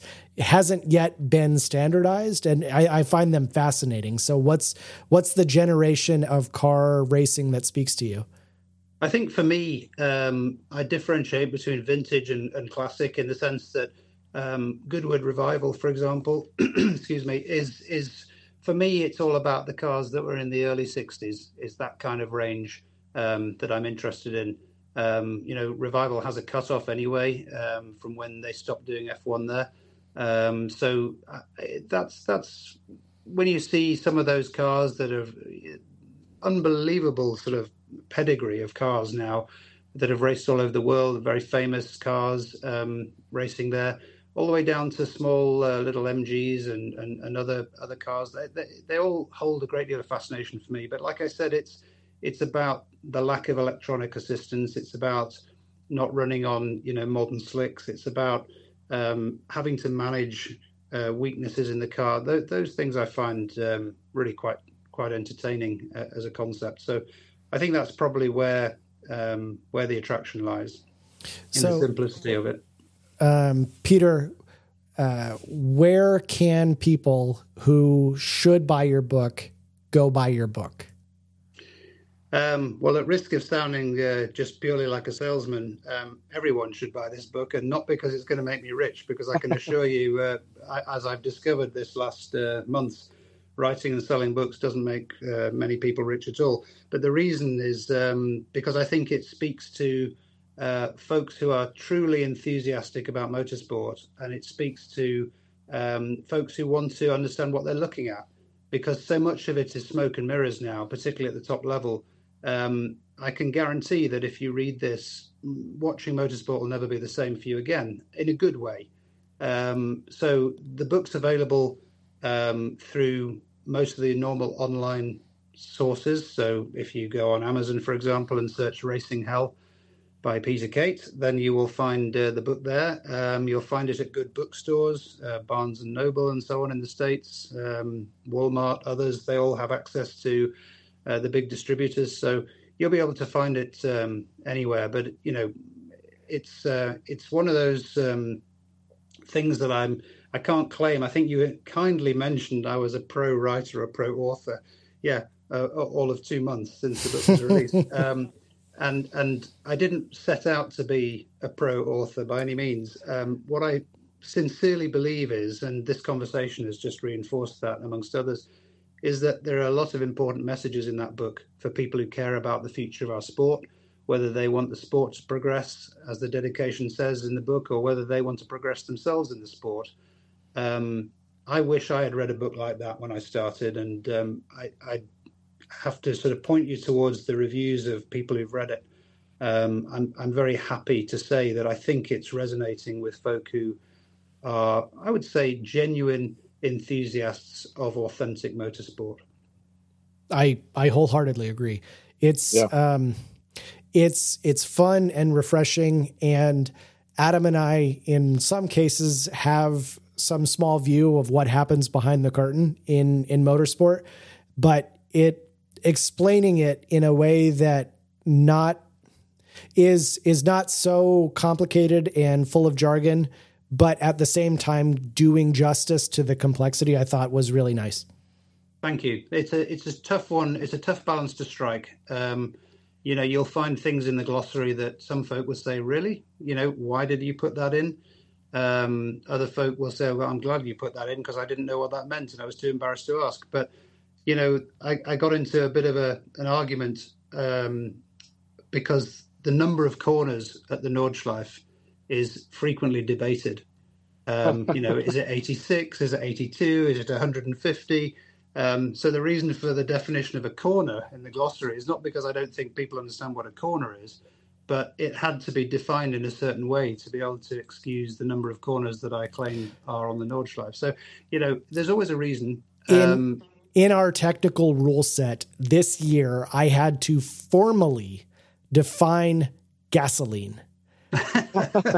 we, we literally did. We had to do that. Yep. I did that, that what with, three weeks ago. Chemical formulas, Labrin, or uh... well, uh, so there there was a, a curious instance um, in the United States. I don't know if they're a vendor in um, Europe, but V P makes racing fuel and cars that uh, may not have enough fuel pump capacity to to use E eighty-five will use a product called M S one oh nine, which okay. is an oxygenated fuel. I, I, I, I don't think it's M T B E that they use, but uh, I looked up the S D S for this material, and it's uh, hydrocarbons and this other oxygenated hydro- hydrocarbon. And uh, in one of our classes, to me, that doesn't meet the definition of gasoline because it's not a product you buy at a filling station, and it's oxygenated in nature means that it's kind of advantageous relative to what you would buy for a D O T fuel. Mm. Um, and I was uh, in a position to go and um, uh, apply penalty to a driver that was using this fuel in one of our classes for which it wasn't allowed. And uh, I'll be damned. The fifty-five gallon barrel that he had in his trailer had a label on it that just said gasoline, right? Like uh-huh. it, from V P, it just says their, their shipping label says gasoline. It's like, well, son of a yep. bitch. Yeah. he, so, yeah. Who's at fault? He, he didn't, yeah. he, he did not get disqualified. He almost got disqualified, but yeah, so, that was a hard one. Yeah. Yeah. It's tough. It's tough. But I think in, in terms of uh, pitching it, right. Um, you know, there'll always be amongst any readership, there'll always be the very knowledgeable, and there'll always be the folks who want to get knowledgeable. And I did try to strike the right balance. It, it is important also just to mention that um, I wanted to make sure that it was my voice throughout. It, it hasn't been edited by someone else. Okay, there was an editor to make sure I didn't make grammatical errors or, you know, accidentally repeat myself. But in terms of the content, it's all me. It's all uh, true to life.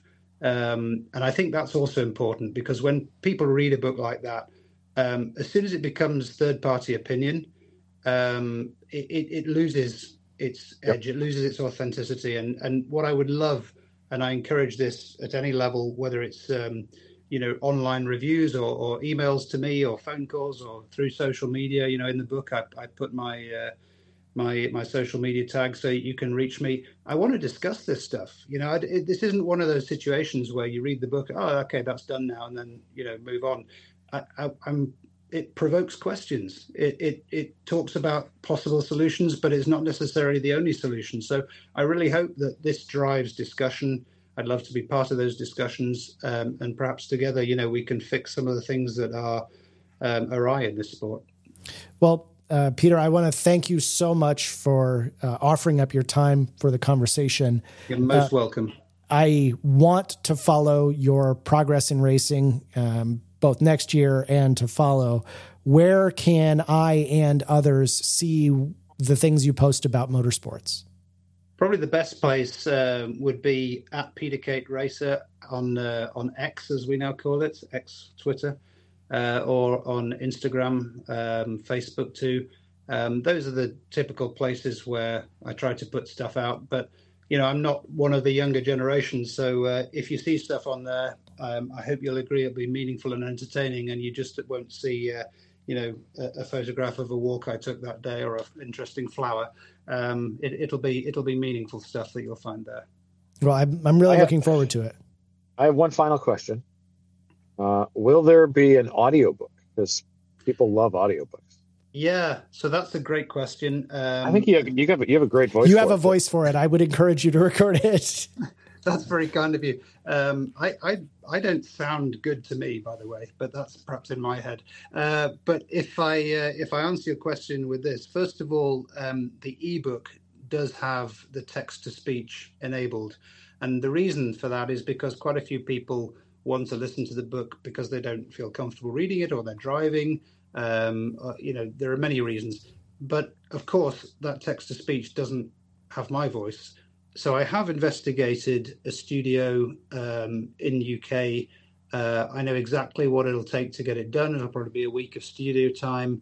Um, and then there'll be uh, some costs to publish that audiobook along the usual channels. So it is in discussion. Um, I don't want to say yes just yet, um, because frankly, um, there's a lot of other things I need to get done. And, and this is one which um, I'm going to have to shoehorn into my schedule. But um, it, it is on the cards. And if I get enough requests, such as the one you just gave, then um, I'll, I'll certainly look at uh, getting that done sometime in the next year.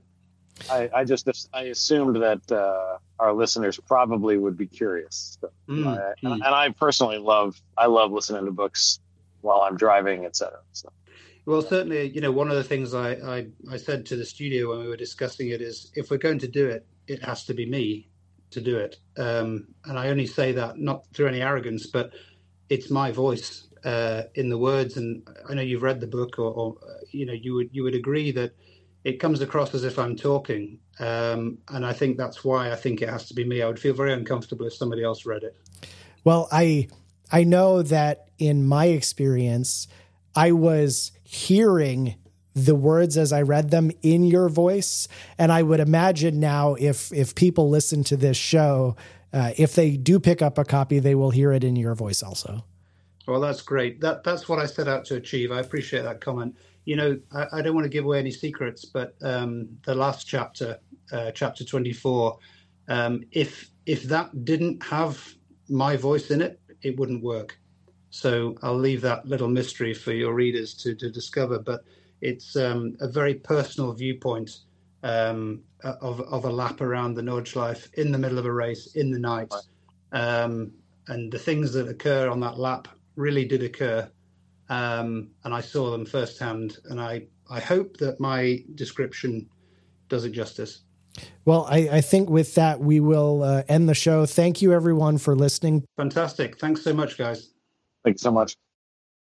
SlipAngle was created by Austin Cabot and Adam Jabay, co-hosted by Derek Yarbrough, and production by Abram Schmucker, who mixes all of our terrible audio. If you like the show, please rate us and review us on iTunes, and come and find us in the pits at GridLife to say hello.